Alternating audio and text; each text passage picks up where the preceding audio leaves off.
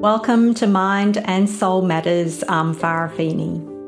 Through conversations with everyday people, Mind and Soul Matters aims to broaden our understanding of mental health and spirituality and to deepen our insights into the challenges and meaning of our lives. Our guest today is Graham Mabury, a Baptist minister and an advocate for social justice, helping the homeless, mentally ill, and the lonely. Soon after graduating from university in the late 1960s, Graham taught special programs in secondary school working with youth, designing and implementing youth rehabilitation programs, public speaking on youth issues, and working with homeless young people.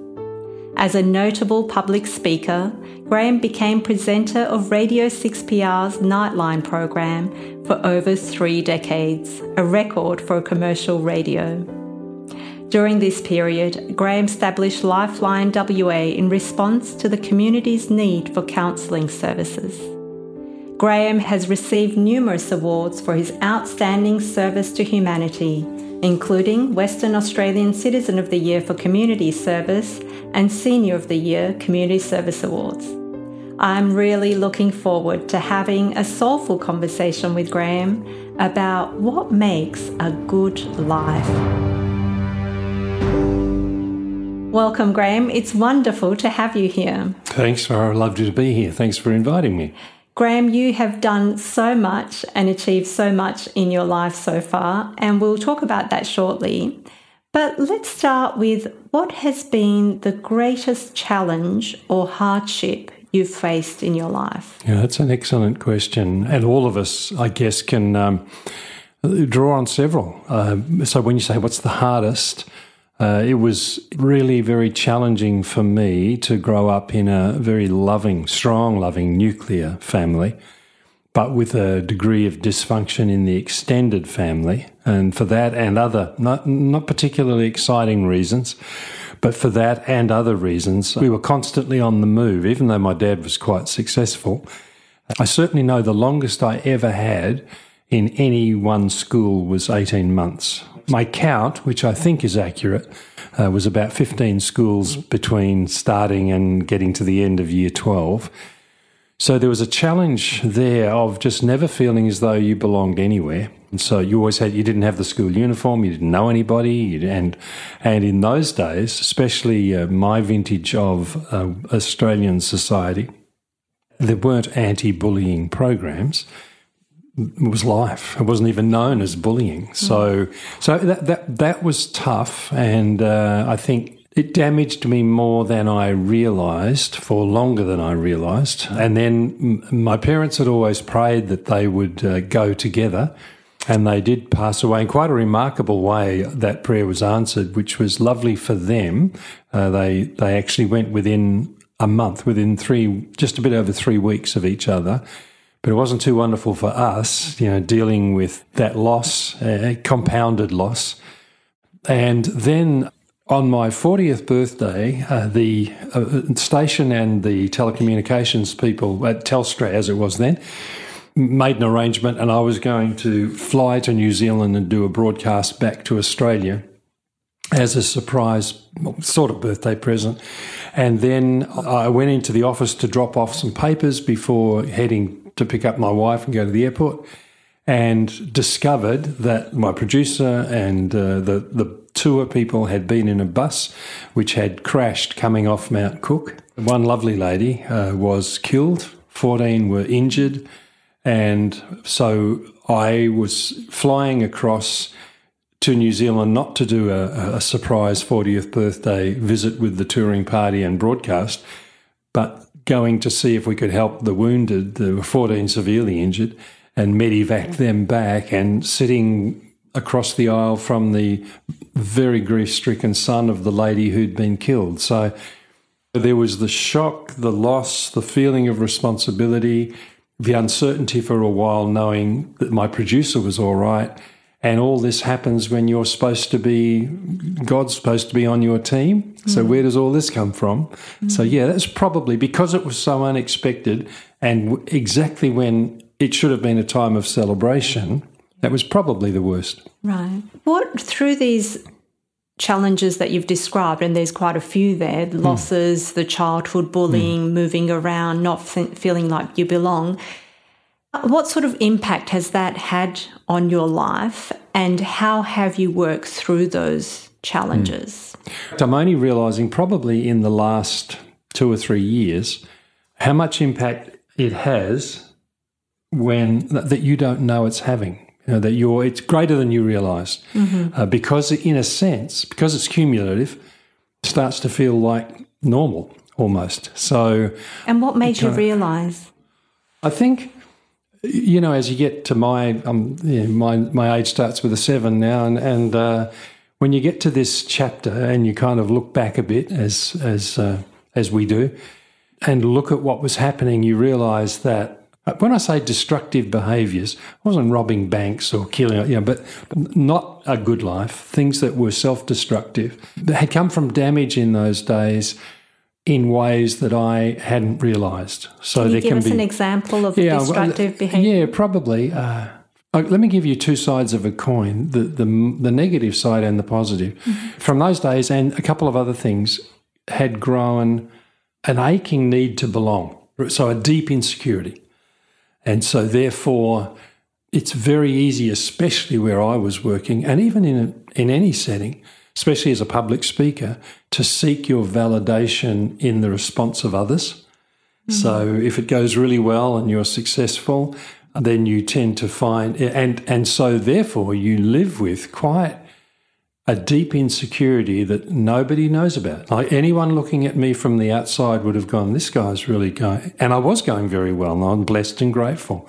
But inside, there's this finding your validation in the opinion and approval of others. Mm-hmm. And, uh, and so that, that's the negative side. But the positive side is that I know intimately what it is to feel like you're in a almost in a kind of a cone of silence. You don't belong. You're not really part of this.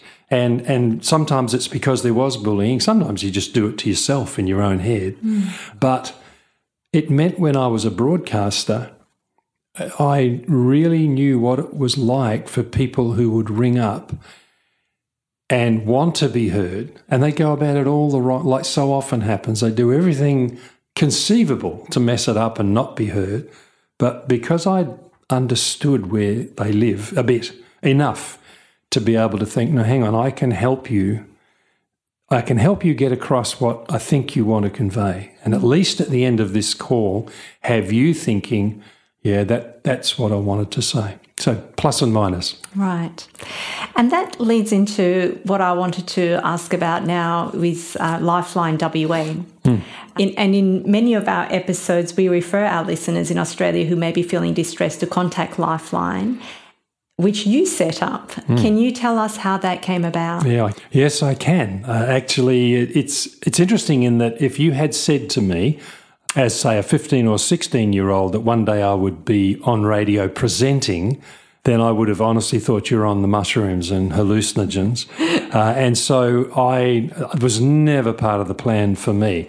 But through my work with homeless young people, and then I got to produce the sesquicentennial celebration for the churches of WA, and, and in other contexts, got to mix with Neil Adcock, who started Nightline in WA he he approached me to take over when he was going to Canberra, and they ran some auditions, and the door opened up for me at six PR. But Neil had already discovered that because he was a legendary broadcaster, he'd discovered that many people were ringing back in the day when there weren't the phone services there are now. They were ringing in with personal issues that were too complex to bring to air. You couldn't appropriately. Some some radio presenters did in a way that I thought was really, really poor, really bad, because they were simply using someone's crisis as a bit of colour on the palette to to win listeners. Uh, we were committed, Neil and I, to know this this needs to be dealt with as appropriately as we can. Uh, while I was on the air at night, these lovely people volunteered to come in and take the phone calls off air. And we so we called them off air counsellors, which you couldn't say these days for legal reasons, but that back then it was okay. They were off air counsellors. And while I was broadcasting, I would say, if you have if you're facing something or dealing with something that's too personal or complex to bring it to air, you can ring these numbers now. And back then, we were kind of f- feeling our way without other models to look at really and see, because uh, we didn't know of anyone else doing similar things. And then we realised, of course, pretty quickly the need for some sort of supervision, some sort of debriefing for the people taking the calls. And so that progressively grew to where Lifeline Australia was looking for a national footprint and uh, it was just one of those great coincidences of time and place and person. We were we were exactly what they were looking for, and they were exactly the philosophical fit that we wanted. So, so it was just a, a meeting of uh, of similar minds, and so then we became Lifeline WA, which is now what you see and no it was so it started in 1980s with exactly just a couple right. of people yes you identifying with That's some others it. this need yeah. and now it's reaching thousands of people and saving yeah. lives yep. amazing 24 hour service 13 11 14 24 7 and graham as i've said earlier you've lived a life of service and unfortunately, we don't have time to go into all the amazing things you've no. done, but you have certainly uh, devoted your life to advocating for social justice and a life of service. From your experience, Graham, what would you define as a good life and what do you think helps us live well? But it's a huge question. Where do I begin? I guess in my life of service, I'm always, uh, if I hear people speak of it, I always feel compelled to say, look, I just, God happened to make me the tip of the iceberg, the visible face. Mm. But there's this massive, that all those people who came in night after night after night to answer phones. And at, at one point, we were running an interagency Christmas appeal and a blanket appeal, giving support to lone fathers, uh, crisis care, all those things that we did. There's this army of volunteers not seeking any any recognition or kudos selflessly giving their time. So that recognition, you know, is on their very much on their behalf. And I guess that's a step into what it is to lead a good life because they they had discovered the difference between celebrity and significance. In working and living in media, you're surrounded with this myth of celebrity. And it's interesting that no matter how many people and no matter how many celebrities have major, major crash and burn incidents sadly in their lives, no matter how often the celebrity sports person or whatever, it doesn't matter, is sitting in front of a, an advertising hoarding, apologising and saying, I want to apologise to all those that I've let down, that we still cling to this myth of celebrity, and which to me personally shows we're made to worship something. And so these people, these lovely volunteers, had learned the difference between that and a life that's significant. And for me, how do you discover significance? Because I had this damage going on, but I didn't, I wasn't aware of it. So I, I had these behaviors. I was bothered by the symptoms. And as I say, there were, to anyone looking on from the outside, yeah, they wouldn't know. They would just think you're doing really well. Mm-hmm. Uh, you had to be married to me because my wife used to keep saying, if this is not going to end well, these behaviors are not helpful. And with that arrogance that you have when you're younger and maybe older too, but oh, of course I know.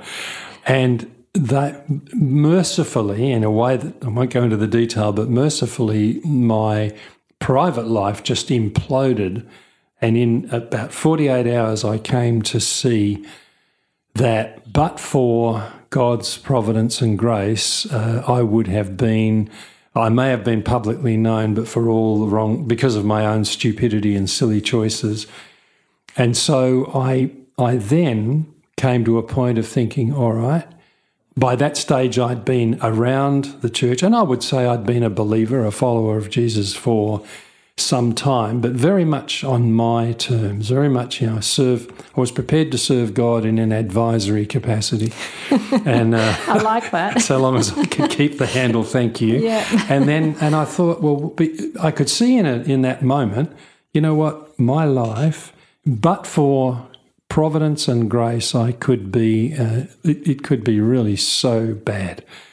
And so I've had my go and stuffed it up. So, what if I take what I've learned, what if I take the New Testament not as something just to be discussed or appreciated as literature or considered or debated, nothing wrong with any of that, but to actually be lived? I came across a Chesterton quote that Christianity hasn't been tried and found to fail. It's been found too costly and not tried. So my my Aussie pragmatic approach was I'm going to we together, Merle and I will try. If it works, I'll tell people. And if it doesn't work, I'll tell people. Mm-hmm. And so we, in time after that, not long after that, left my secure ABC job, went into this work with homeless young people where uh, we literally didn't have any, there were no government funds, we had no guarantees of a wage next week. We were really trusting that if he's called, if God's called us to do this, he'll provide and if he hasn't, and he doesn't, then we shouldn't be doing it anyway. Mm-hmm. And uh, so, week by week, fortnight by fortnight, we step through that journey of, and and I guess that, that so so what do I say to people who aren't at that point yet or don't share my worldview? Is there a principle there? For me, it does all tie back into that relationship to Jesus, but somebody from a different faith team was in Auschwitz and uh, he uh, Viktor Frankl is one, mm-hmm. you know, one of my great heroes. Yes, mine and, too. Uh, there you go. And he, so so people should check his story out. But here's a quote of his uh, just resonates resonates deeply with me, and that is, he said. Uh, as he observed, you know, why do the apparently weak live and the apparently strong die? And, and he said, I, I've discovered that if there is a purpose, anything can be tolerated. But if there is no purpose, even the slightest frustration becomes unbearable. Yes. And I've said to groups of nurses, teachers, police groups, if every little, eh, we all have bad days. We all have times when we get frustrated and things just, we think, oh, blow this. Every pastor gets there. But if you're constantly frustrated by every little thing, pretty sure sign, and, and I guess people listening to this podcast, what's your purpose? And I love that Graham, you you know you give that very clear this how we can live a good life, mm. how we can live well, and yep. it is to find our purpose. That's and it. I think that can anyone can relate to that, whether of any anyone of any faith yep. or no faith. We can mm. all find our purpose. Hugh Mackay, who is one of my favorite authors, mine too, yours too. He is a social psychologist, a researcher, and this episode was inspired by one of my favorite books that he's written, The Good Life. And I'd like to just quote from him. He says, which fits in very nicely mm. with what you've said if you listen to the hollow promises and claims of parts of our society, you could assume ownership of an iPhone, a Ferrari, and a waterfront home is all you need to be happy. However, if you listen to your soul, and I love this. If you listen to your soul and maintain your own counsel, you will hear a more insistent voice urging you to enjoy the true fruits of what it is to be human. And first among these are the rewards of assisting those less fortunate than ourselves. Mm. And in summary, his book really talks about a good life is not the sum of our security, wealth, status, postcode, career success, or even levels of our happiness. Because often people, I think, equate happiness to a good life. Mm. But he makes that very clear through his research. And these aren't just his opinions, this is based on the research he's done. And he says that a good life is defined by our capacity for selflessness and our willingness to connect with others in a useful way. Mm. the greatest freedom we ever experience is when we become free of being trapped in ourselves, free of our own self absorption. Mm. That story comes back to my mind of um, uh, we, one of the ways we tried to reach out to the epidemic of loneliness people, and we defined that as people who are more alone than they want to be. Because mm-hmm. I also do lead our church runs silent retreats each year, and people there just love the solitude. That's different. Mm-hmm. But trying to reach out to loneliness, the we used to phone isolated people uh, and on a, on a roster basis just to check that, that they were fine. How are you going? Have a chat. La la la. And we had a thank you function for our phoners, our volunteers. There's a lady in the corner, and some of the people that we rang. We invited both. One of the lady in the corner in a wheelchair and so, never assume anything. I assumed that she was somebody that we called. Mm. So I went over and said, "Now, who phones you?" And she kind of she she was one side of her was paralysed, the other side was fine. And with her one good eye, she sort of fixed me and said, "I'm one of the people who phones Graham." Mm. And I said, "Oh, my, that's fantastic. I'm sorry about the wrong assumption." And she said, "Well." Yeah, one side of me doesn't work too well, but you only need one hand to dial a phone. Mm. And now she would have been oh, high 70s at least. Mm. And I asked her, So why do you do this? Oh, I, I, just think it's good to be there for the old people. Oh. That's what I mean about purpose. If you if you escape yourself, you're on the, the path to freedom, you know? Don't, don't gain I, the whole world and lose your soul. And I think that really illustrates how we can in today's society, we can mm. get trapped into chasing that celebrity status, whatever that might mean for us. But yes. really, what we can, any of us can be, we can be of significance. So we might try to chase that celebrity and not yep. reach it, yes. but we can, whatever our age, our ability, we can be of some significance to someone. Yep, absolutely. And and as you say, we just we're absolutely surrounded with examples of people who are who have celebrity who keep saying Freddie Mercury was one. He mm. said it's given me everything except the one thing I need, meaningful relationship. Mm. Just recently I saw a, a, a beauty queen from the United States who tragically didn't make it through her her challenges and her demons. But at one point she said, "Why should I keep chasing these things when they only deliver emptiness in the end. Mm. So, yes. significant lesson. Yes, absolutely. And I'd like to finish off with this question, Graham. Mm. What would you say to a younger version of yourself? What advice would you give to a 25 year old Graham? Yeah, I tell you what, can I move that back a little bit to mm-hmm. uh, let me ask a 21 year old Graham? Sure. Yeah, because I think that for me, three things, I guess. And so I'll work back to number one. Number three, would be to make sure you have a flexible kit bag of resources that you can apply across a range of challenges. Don't get locked in on one path because the rate of change, uh, which is exponential, means that uh, if you're too locked into one thing, it may become redundant before you actually get to do it. So, a flexible kit bag of resources with a lifelong commitment to learning I guess the second thing I would say is realize that some choices have irrevocable consequences.